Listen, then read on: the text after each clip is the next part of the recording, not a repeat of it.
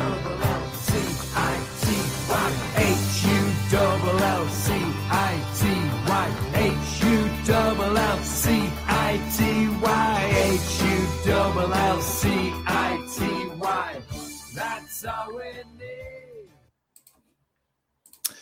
Hello and welcome to another edition of the Tigers Down Under. I'm your host, as always, Alex, and with me I have Dan. How are you, Dan? Uh, yeah, look, um, I'm, I'm pretty good.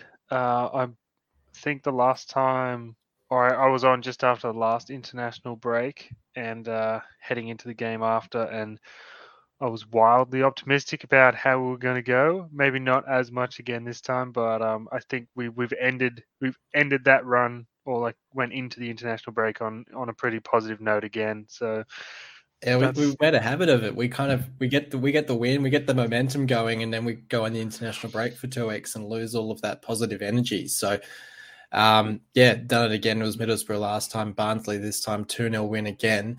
Um, uh, good to see. Good good to get the win. Um, uh, we we had the two changes from the previous game. We had Baxter starting in goal and um, uh, Bernard coming in at centre back for Jones. I guess the more noteworthy of those was obviously Baxter starting in goal. And I mean, it was interesting to see all the reaction on social media before the game had even started about dropping Ingram, who was in a lot of eyes, including probably our own um, player of the season so far. So a really interesting change to make, but one that I'd say more more more than paid off, really. Yeah, look, I was one of many that was definitely surprised um, to see Baxter's name on the in the starting eleven um, before the game, but I think you're right. Uh, I mean, they Grant came, McCann came out and said like that sometimes you know just a different voice, you know, is what was needed, and he thought that um, that Ingram just needed, I guess, a, a break from the from being in the firing line um, you know, and If only there was Whether- a two week break just after the game that would have provided him with a break.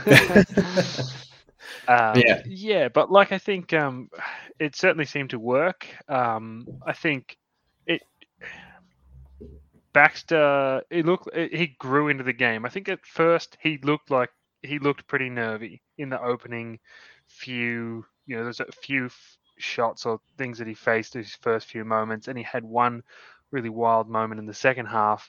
Um, but overall was really was really solid and commanded his area really well. Nice distribution.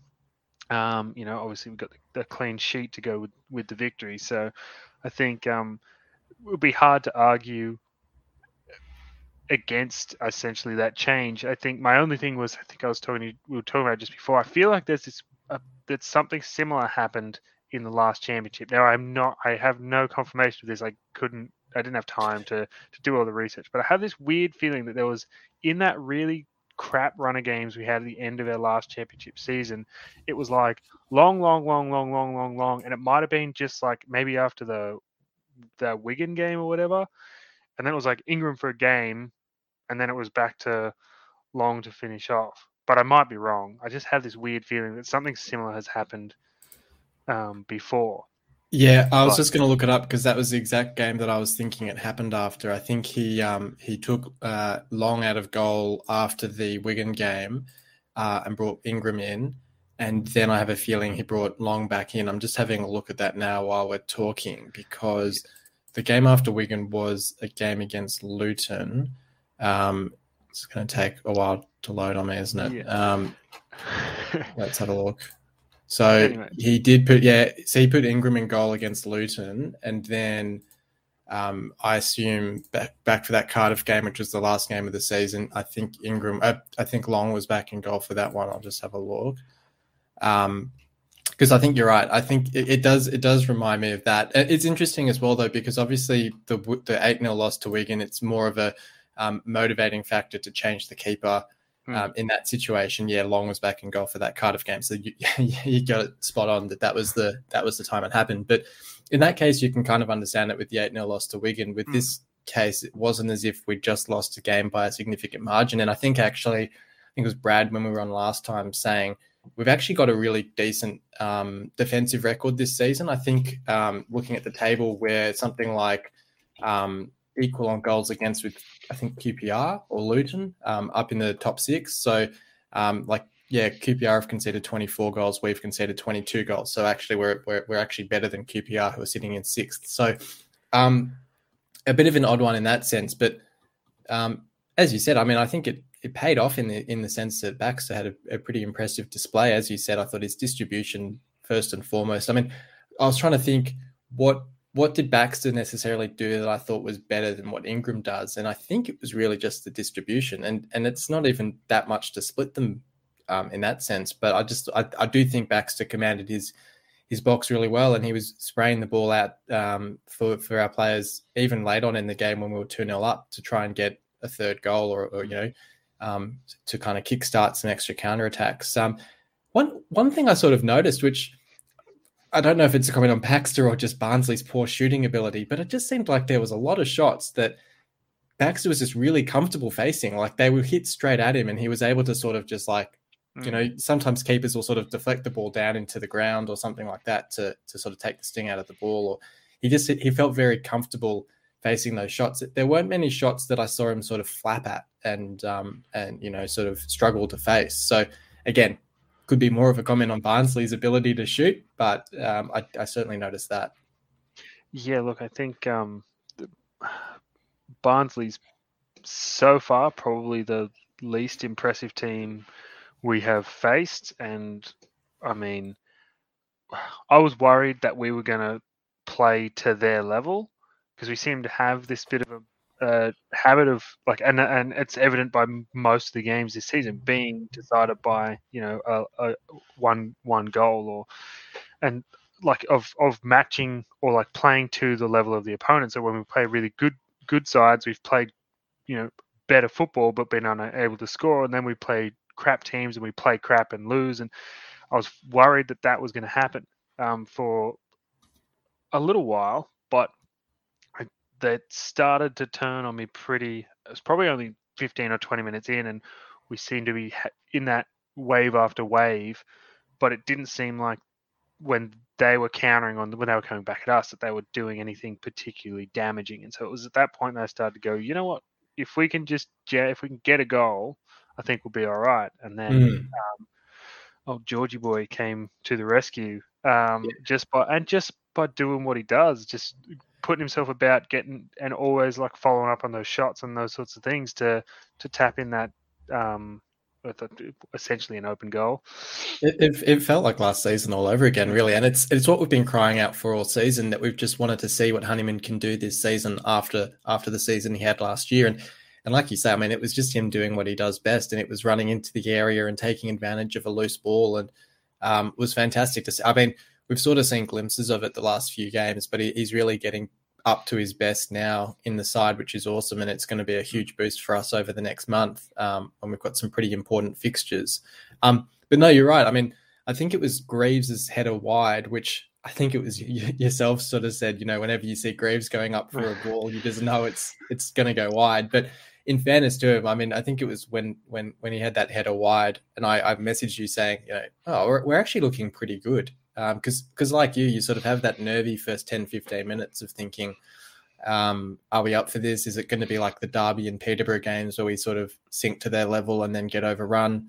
Um, had a few chances early. I think I think I made a note. So Devante Cole had a free header essentially as their striker. Um, had a free free header at goal. Um, I think it was pretty early in the match where in fairness, probably a better side, a better striker puts that away. And, and it sort of showed that we haven't really learnt from our set piece issues, I suppose. But outside of that, not a whole lot that challenged um, challenged Baxter in goal. And, and then, yeah, we sort of really started to turn the screw on them, um, which was great to see. And then, as you say, yeah, Georgie Boy popping up and, and getting the goal to really give us a bit of momentum before half time. And then KLP with the sealer in the second half.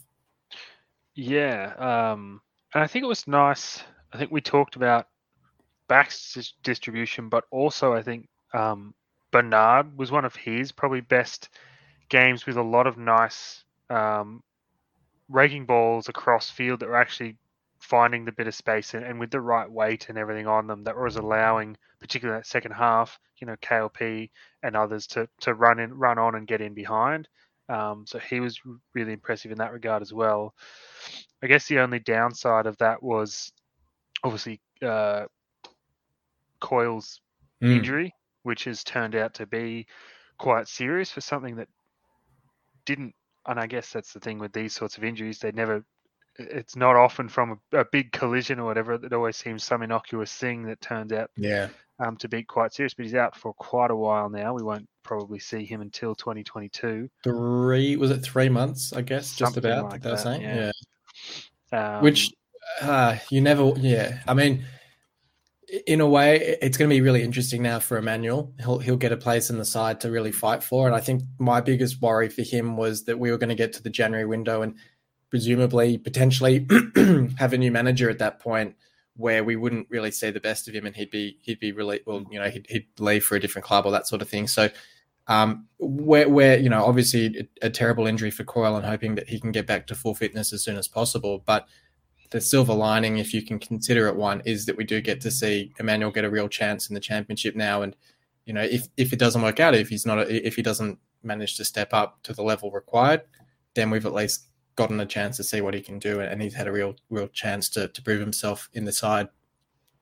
Yeah, I guess that's the the nature of football is that uh, what is conceivably unlucky or unfortunate for one is always an opportunity for someone else. Um, and we've seen any, any number of players who have taken those opportunities with both hands and, and run on with it. So, um, I mean, like the the early signs that we've seen from Emmanuel in the championship this season look like he'll he's he's up for it.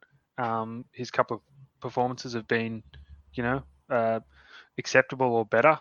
Um, Yeah. So I am absolutely also really looking forward to seeing how he goes.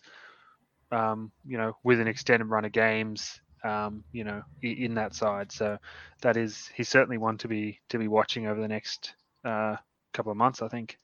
Yeah, certainly. And then off the bench, we also had uh, Smith and Longman coming on, um, putting in pretty impressive displays. I thought, in particular, Longman looked really sharp. Um, really unlucky not to get a goal towards the end of the game as well, hitting his, his shot just against the bottom of the post. Um, it sort of raises the question. I guess Wilkes has been a bit disappointing over the last month. I mean, I mean, arguably you could say all season. I think he, he he's a bit unlucky. He's had a few injuries as well, which haven't helped. But um, Longman's really sort of raising his hand to to get a chance to start the game against Birmingham this weekend. Yeah, I think um, he was he was really impressive coming off the bench. He was. It reminded me of when he came on. Might have been one of the The first couple of games. Maybe he came on late in one of those early games, and he really was trying to make things happen and really trying to push forward and, and take players on and, and, and do things. Um, and then I thought, oh, you know, he he's he's taken that step, and then I think was he one that got. He, he I think he had. it- well, did yeah. He get COVID or was his an injury? I can't remember. To be fair, I always get him and Williams mixed up. I think it might have been Williams who had COVID, and then I think it was Longman who had had an injury. Yeah. Yeah, oh yeah. So but anyway, so and he sort of has been on the periphery for quite a while, but now that he's obviously obviously worked his way back to full fitness and, and you know, now he's and trying to prove prove his worth to earn, earn or force his way into that starting eleven, I think I'd be absolutely willing to willing to give him a go against Birmingham. Um, let him start, see how he goes, um, see whether he can maintain that you know le- level of impact over a greater greater stretch. Um, Yeah. but I mean, he's offering something different to Wilkes, I think, at the minute, and that's might be just what we need. Yeah, no, definitely. Um, I, I was just going to say, I mean, there's plenty of players who do look good off the bench in those sort of small patches, especially coming on against people who are more tired because they've played the full game. So, as you say, um, it'd be interesting to see how he goes from the start of games. It's a bit of a different dynamic in that sort of position. So, um, certainly interesting to see if he gets that chance. Um, okay, well, before we move on, um, I will grab your three, two, one votes for this game, and then I'll, I'll offer up my own, which I think, having discussed this before the podcast, I, I think could be quite similar. Uh, yeah, look, we I think we sort of already gave an indication in our um, discussion earlier about who might be getting the three points. Um, but I was really impressed um, with George Honeyman um, in that game against Barnsley. Um, his typical all action display, involved in everything, cre- responsible for creating a lot of our chances in the final third, um, and involved in some really nice play. So I thought, and obviously getting that goal that that set us off on our way to victory um, with and and just by like the simple thing of just following in on those for those rebounds because you never know when they're going to pop out. So three points for Honeyman, um, two points to Keane Lewis Potter for another reasonably impressive display, capped off with a goal. I think he's involved in like 50% of our goals this season with yeah, wouldn't surprise like me. four goals and three assists or whatever it is. Um, it's crazy, um, but he's um, continuing to impress. Maybe not like shining as as brightly as as Bowen began to in because uh, um, he seemed to go from nothing to burning very brightly very quickly. But um, KLP maybe a bit more of a slow burn, but still just gradually getting there and improving. So I'll, I'll say in his defense, I reckon he's he's got a higher contribution to our goal total than Bowen did. I think Bowen had the had the f- fortuitous nature of being in a side that was scoring a lot of goals, so he was well, able to is, chip in. Yeah, that is true. Um, but um, obviously, yeah, I think think he's um he is progressing at a very nice rate, um, which is good signs for us. And one last point will go to Baxter for you know a debut um, that eventually looked assured. Again, apart from that one moment where he charged out to the edge of the box to try and make a tackle that he didn't really need to make. Yeah. Um, apart from that, but nice distribution and a clean sheet. Um, I'll give Nathan Baxter the one. Yeah, and and look, I'll go the same three as you. I thought Honeyman was terrific, as you said. Great to see. I mean, it was it was like it was last season again. He was just running the show. He was everywhere.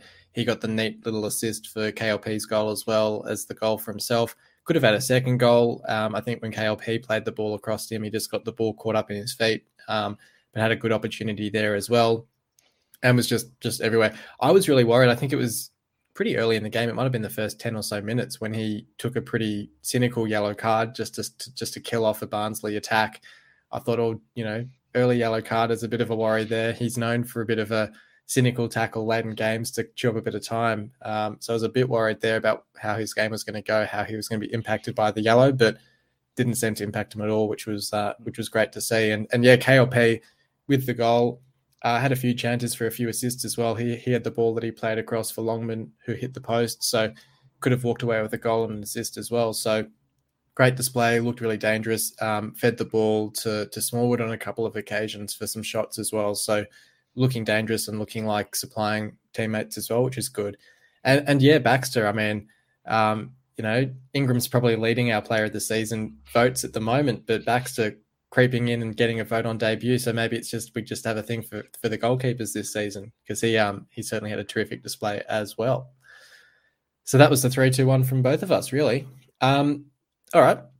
Well, we'll move on then, and we, we do normally talk about um, off field news at this part of the podcast. And um, I suppose you could say over the last two weeks, there's been a little bit of off field news, um, different sorts of pieces of information being reported, and um, we've we've sort of done the takeover to death, I suppose, as far as you can do without it actually being official. But I will say it, is it is nice to have seen um, a, an interview with Acun in the Hull Daily Mail, so giving an exclusive to the reporter Baz Cooper there, which was, you know, as much as you hear, you know, you get your reports from Turkey or you get your your messages on Twitter or anything like that, which can be reasonably reliable, but they're not necessarily official, so you don't have anything to really um, confirm the news it is good to get concrete, solid, you know, words from the horse's mouth sort of interviews with Acun himself, saying the takeover is going to be essentially done in the next two to three weeks, saying that everything's pretty much ticked off.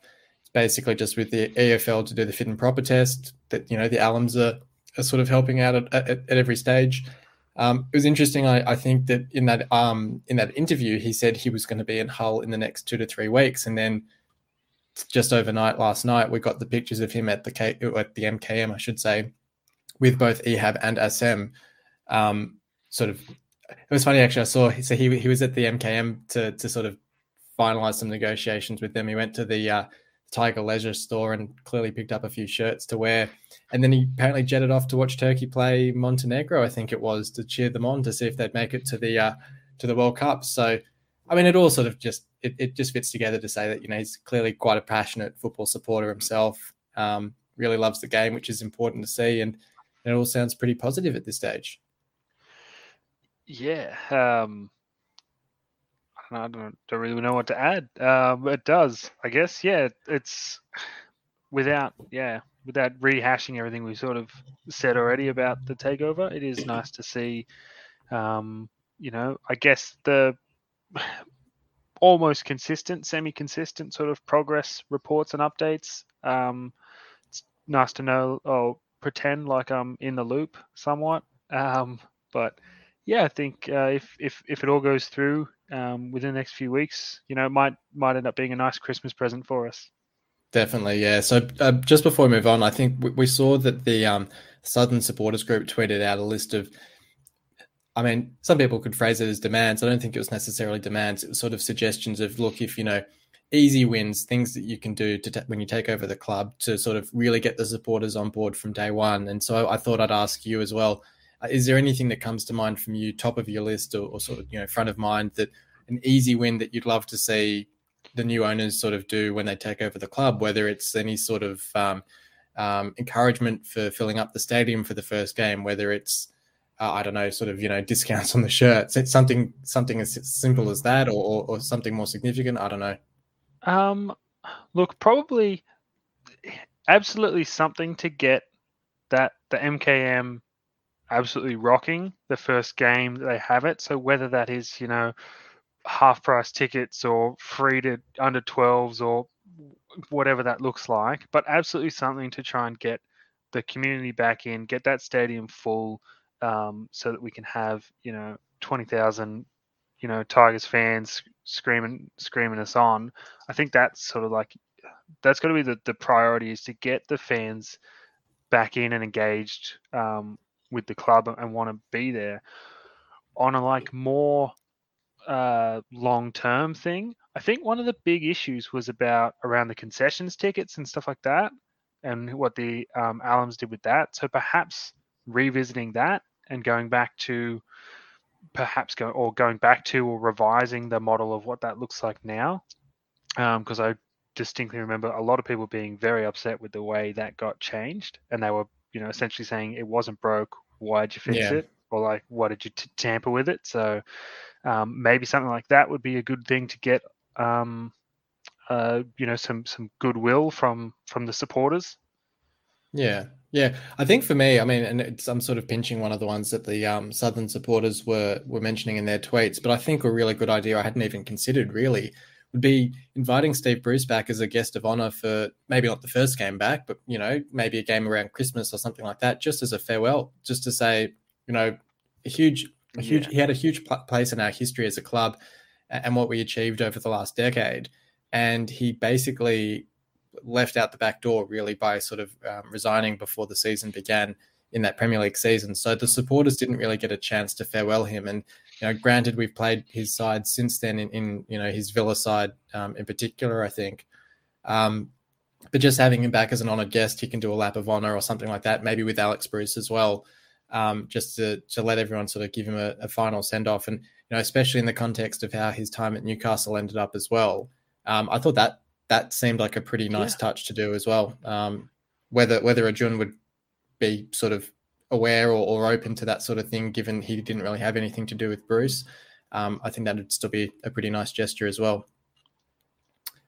Um, yeah, I mean, sort of on that topic, not really on that topic. I mean, it's um, it's it's our our flashback feature of the week, and I had I had written all of these in advance of the season, and I did think that this one potentially was was uh, relevant for this week and maybe not in the best of taste, but um, we'll see how we go with this one. But it is our flashback feature of the week, and uh, the question that I have for you, Dan, is: Can you name our last three permanent managers who were sacked mid-season? So that's City managers. C- City or- managers sacked mid-season. So so not managers who sort of you know left on their own of their own accord. Yeah, sacked mid-season. Uh, I'd be thinking Slutsky. Did I don't even remember whether he was sacked or whether he just left, but he left mid-season and then Adkins came in. um, So so so the second one, so the so so Slutsky's before that correct. would be Phelan. Yep. Um, The third one's a while ago. So is it probably before my time? it is before your time, yeah. But it, it- Um, but it, it's one that you'd you'd know the name of, I would think. Uh, Phil Brown. Yeah, spot on. Yeah. So so it's it's pretty incredible actually. So we've had Slutsky, uh, who was sacked for Adkins, as you said, um, was was the most recent, and then Phelan um, in the Premier League sacked for, for Marco Silva. But then it's all the way back to Phil Brown, who was who was relieved of his duties in. Uh, I mean, I mean, I'm I'm being technical, I suppose, on on the emphasis on mid-season because I think he was actually just placed on gardening leave until the end of the season. So he was technically still at the club, but uh, yeah, relieved of his duties after the Arsenal loss in that relegation season, and uh, and the footballing consultant, I think, was his official title. Was Ian Dowie came in for the rest for the last nine games and, and did an absolutely awful job. But yeah, I mean, like in between, you've got Nigel Pearson who left to go back to Leicester um, of his own accord. Barmby was sacked after the season finished, so that's why I sort of qualified mid-season. Bruce then, of course, resigned on his own. Adkins left at the end of the season. So um, in a way, it's kind of I'd say it's quite rare in football clubs in this in this day and age to not have more managers who've who've been sacked mid-season. That we've actually been, I mean, the word loyal is probably the wrong word to use considering the treatment of Bruce, but um, reasonably reasonably happy to back our managers for the full season, and then any changes are made during the off season. Um, be reasonably rare. I mean, you look at Nottingham Forest have had more managers in the last 10 years than we've probably had since the turn of the millennium. Yeah, But yes, I mean- sorry. Sorry. Um, Oh, yeah, no, I was just, I was to, oh, sorry. No, no, you go. interesting in like a that to look at the way that managers are played, especially like when you consider us as we, while we've had successful times, you probably wouldn't necessarily call us a successful club. Mm, and normally it's those like you know you see those the top you know Premier League clubs or whatever the really successful clubs who are the ones who are maintaining those managerial records or or you know doing things the right way whatever that means but um especially in the championship you see lots and lots of like of that you know coaching merry-go-round or the managerial merry-go-round and we seem to um somehow stay out of it a lot of the time which is which is kind of nice. Um sometimes you you know i mean we're talking about it recently being tempted to to jump onto that merry-go-round um, if new owners came in but you know perhaps sometimes you go that bringing someone in new in in the middle of the season means then they've got to try and work with essentially a team that isn't theirs for half a season mm-hmm. before they get a chance to bring in any significant amount of players. They might be able to bring in one or two additions in January, but not really enough to to to mold the team the they, way that they would want to do it. So there's sort of, I guess, there's pros and cons to how you know mid seasons or end of seasons, but it is in, it's interesting that we have had so so few in in such a broad stretch of time. Yeah, because I mean, Phil Brown would have been, I think from memory, it would have been March of 2010, because I think it was just after I got over to England. Um, so that's what 11, 11, almost 12 years now. To have only three is pretty remarkable. Um, and and you're right. I mean, the biggest example is clearly sticking with Bruce in that 14 15 season when we got relegated. And that's quite rare to have a manager sort of from the start of the season all the way through and oversee a relegation and not be sacked. And then, in fact, then get the club promoted the following season. Um, I mean, Daniel Farke is probably the other example I can think of in recent times who's been a clear example of that at, at Norwich. Um, but yeah, increasingly rare to not even try to make that change to, to see if, if a change manager could keep the club up, um, which we, of course, did with Phelan two seasons later. Um, but yeah, I mean, look, you look at look at Adkins when he came in for Sil- for Slutsky, um, only managing to sign I think two players in that January. With I think it was Elphick and Wilson came in that that January, and in a way, I feel like we just kind of struck gold with Wilson, and that really turned out to be quite a fortuitous signing. But um, yeah, very interesting. So, I mean, I, did feel sort of hesitant to, to use that as the question this week because I think there's a, there's so much talk around Grant McCann at the moment. Um, some of it I feel is a little bit distasteful just because he is still our manager. Having all of this sort of social media gossip and speculation about him can't be great. I mean, I don't know how much of it he sees. Can't be great. Um, and does seem just that sort of thing where you like you, you look at Steve Bruce, perfect example at Newcastle, even after the takeover was completed, and, and sort of the daily or hourly articles from Sky Sports about who was going to be the new manager at Newcastle while he was still in charge was was not was not great to see. Um, so I, I am hoping in a way that Grant actually does get a chance under the new regime and actually does get a chance to prove himself, as I think um, George Boyd in an article recently sort of said similar that you know you never know what's going to happen under a new regime new spirit, new atmosphere around the club. Maybe the whole speculation around him being forced to play 4-3-3 by the Allams is true. And maybe he will show this new sort of tactical innovation when he's sort of set free from that sort of structure. You never know. Um, so I think the worst thing, like, you know, worst case, we give him a couple of games. Um, nothing really improves. And then you've at least got a sort of a justification or a, a reason to make the change. Yeah, look, um, I sort of I'm, I'm with you with all this. It's it's a bit like we've talked about getting replacing Grant McCann on here, but I think mostly it's been just about like this, you know, based on a string of poor results, not just like the this, you know, oh, there's someone new coming in, so we may as well just get a new manager because we're sick of this guy. Um, and you're absolutely right. Like we've, there's been heaps of speculation about what's been said behind closed doors to him and whether he's operating under this like this is the football philosophy of philosophy of the club, and if you, you know, it's that's that's how you're going to play if you want to get paid. So, um, and to be honest, it wouldn't surprise me if that was something that was in place there at the minute. Um, I'd, I'd love it if he comes out against Birmingham and plays at three five two because he's just like, well, you know, you're not going to be in charge for much longer. You can't get rid of me. I'm just going to do what I want. Imagine if he did that, got sacked, then comes in and hires him back. um, oh. No, so, oh, that was a that, anyway. Um, so yeah. Well, yeah. look, it'll, it'll, it'll it'll certainly be interesting to see, and and I think that's probably a good segue to, to talk about that Birmingham game, which is coming up this weekend. Um, Lee Bowyer in charge there, who we're sort of pretty familiar with um, from his time in Charlton last season.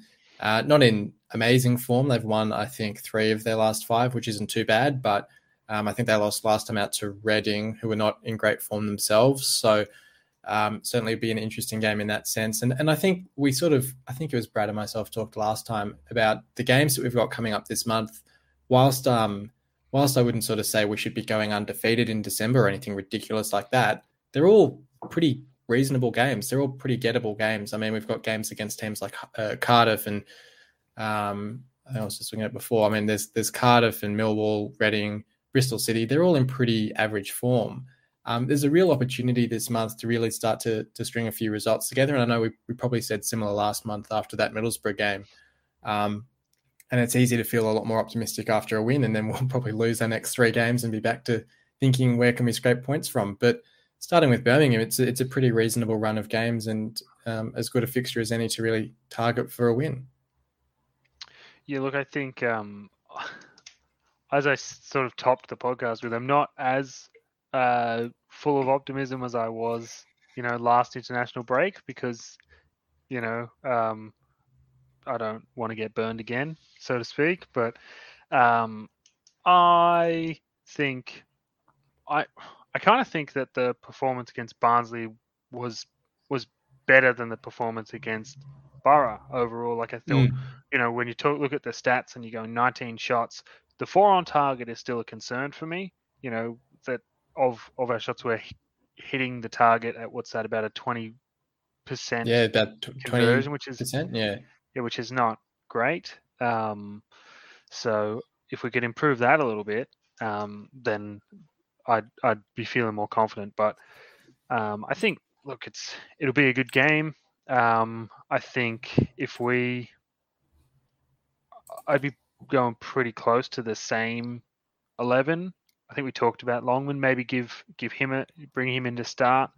Um, but I, you know, and obviously and Emmanuel's going to have to yeah has to start because uh, I don't think they'll let Coyle go out on the moon boot and crutches. Um, but apart, from, I think I, I wouldn't make too many changes. I think um, just those couple leave. I think just leave Baxter. Give him a.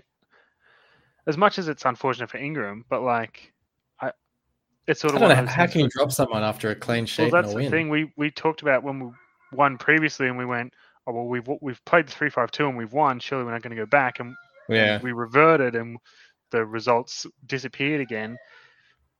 We've managed to do it, playing the four three three, get got the win.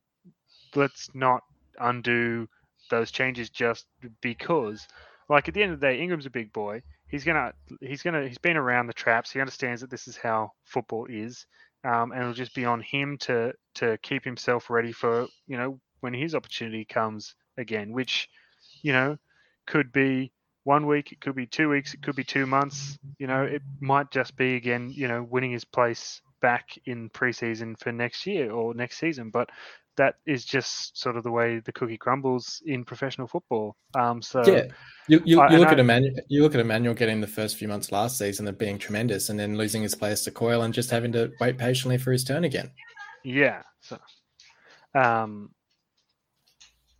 so I think, yeah, I think they're the only couple of changes. I'm really looking forward to it. Should be a good game. Um, it'd be really nice if we could build on that momentum this time and actually turn three points into even a draw. I'd say would be would be okay. It's it's points on the board. It's it's progress moving forward. Um, it's better than going win loss loss loss loss loss loss loss. So Yeah, um, yeah. I'd probably take anything. Um, any points would be good, I think, honestly. Um, in terms of prediction, I'll, you know, I'll, I'm going to tip a one-all draw. I was just, you know what, I was going to say because I, I I agree. I wouldn't mind a draw. I think a draw is a, a perfectly fine result. And I said, look, one-one would be a great result because it means we've scored a goal and we haven't conceded too many either. So um, I'd be quite happy with the one-one as well. Um, before we go though, there was the, the other interesting aspect in this game is, of course, that Riley McGree has actually been in reasonable scoring for them lately. I think he's got two in his last three or four games. I think for them. Um, of course, we know quite well from his time in Australia. Um, I think he's he's essentially he's on loan from a new MLS outfit in Charlotte FC, who start next season. So he's with them for a little while longer. Um, be certainly interesting to see him at, at championship level. I mean, we, we sort of had this experience last season with um, the name's gone out of my head now, but the, uh, the I think it was the Jets player who was on loan at Shrewsbury. Um, Oh, came- Miller. Miller, that's it. Yeah. So we sort of had that experience where, you know, you get a player who's been quite recently in the A League coming up against City to sort of see how they stack up. But that'll be certainly interesting and hopefully he, he gets a start for them. Yeah, look, I think from all reports, he's been going um, pretty good for them. Um, he seems to pop up in the old like uh, when I'm looking up how Aussie soccer players or football players are going or whatever. He seems to his name gets popped up every now and then as having contributed in some meaningful way to Birmingham's um, progress. So, I mean, it's good for him and it's good for us to see, or like as Australians to see, actually see some of our players going overseas and trying to make it work. Because I think, you know, the A League becomes a bit of a um, easy easy footballing circle for them where they can't make it overseas, so they just come home. It's cruisy. They can Yeah. obviously not make as much money, but they're still getting paid to play football. So why Yeah. not? Yeah. Um, you see players will whereas- go off overseas for a season or two and then they'll come back and yeah. Whereas, you know, once upon a time, you know, like Viduka and Kewell and Cahill and all those, um, our, our golden generation, just chuffed off when they were 16 and figured out how to make it work over there pretty much. Like, which I just find remarkable. I mean, we're sort of going on a Hmm. tangent, but I find remarkable when you think that, like, before we had the A League, when we had a less professional setup in Australia, we actually had more successful uh, top line players playing in Europe. Whereas you'd think logically that the more sophisticated our, our sort of setup in Australia becomes, there should actually be more players who are able to then make that jump overseas. And we did see it 10 years ago with guys like Jedinak and Ryan going from Australian teams, your club, Central Coast, over to essentially making it to the Premier League, um, which seems to have sort of, and you know, even more recently with Aaron Mooy going across to Huddersfield. Um, one player who, who who looked like he was going to make that step up from the Championship to the Premier League, granted not coming from the A League, was Harry Souttar, and unfortunately suffered an ACL whilst on duty with Australia, and hopefully gets back before too long. But other than that, there's not a whole lot of players. And you know, McGree's sort of making a stab at it now, but there's not a whole lot of players making that jump. No, we've got a couple of young guys who are in Premier League clubs already. Um, Uh, The- yeah, forget the, the, the guy at uh, Southampton, I think. there's uh, is it Jay Rich Bagaloo or something is like one of them, and then there's another one um, at is it There's one at Fulham, isn't there? Don't I know. think, that- There's, I think there's there's, a a, there's couple. a young, yeah, there's a young Aussie striker at Fulham from memory. I Um, think I remember there's a- seeing him play last season. Is it like Caleb Watts or something? Yeah, that's the one at, at Southampton. Yeah, Yeah. So there's a that's what I couple was of thinking of. yeah, um, who are doing a bit of stuff. I think they played for us in the Olympics, maybe. Yeah. Um, but And um, uh, I forget the name of the guy. The guy Mel- Melbourne City talking about the Olyroos. I mean, there was the guy playing for the um, Olyroos for Melbourne City. He looks an absolute prospect. So hopefully he can sort of follow on the uh, in the footsteps of Mooy and um, and really make a name for himself overseas in a few years. But we're sort of sort of going off on a tangent here about Aussie players. but no, look, it, will be good to see McGree playing against us. Hopefully um, um, in the game. I mean, I, he's sort of been he's been in and out of the side a bit, but I think now that he's scored a couple of goals, he's sort of settled into that lineup. And and yeah, look, I'd certainly take a one-one draw at this stage, um, coming out of the international break, getting more points on the board, and, and really keeping the momentum going. absolutely, um, we'll just hope that Elder comes out on top of McGree. Absolutely. And then look, we'll be back next uh, this time next week on Wednesday to preview the games against Cardiff and Millwall coming up later in the week, which will also be pretty big games um, and a good chance to get more points on the board as well. So, thank you for joining me this time, Dan. Not a problem anytime. No problem. And thank you everyone for listening in. Until next time, come on, City. You've been listening to the official Hull City Australia podcast, The Tigers Down Under. For more discussion, join us on Facebook at the Hull City AFC Australia Facebook group or follow us on Twitter at Hull City AFC Oz. The music was created by Amber Black.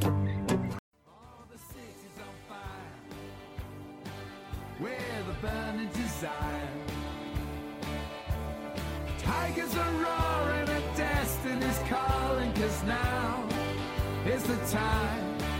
Yeah, the city's on fire. Going higher and higher. There's no turning back, cause you're out.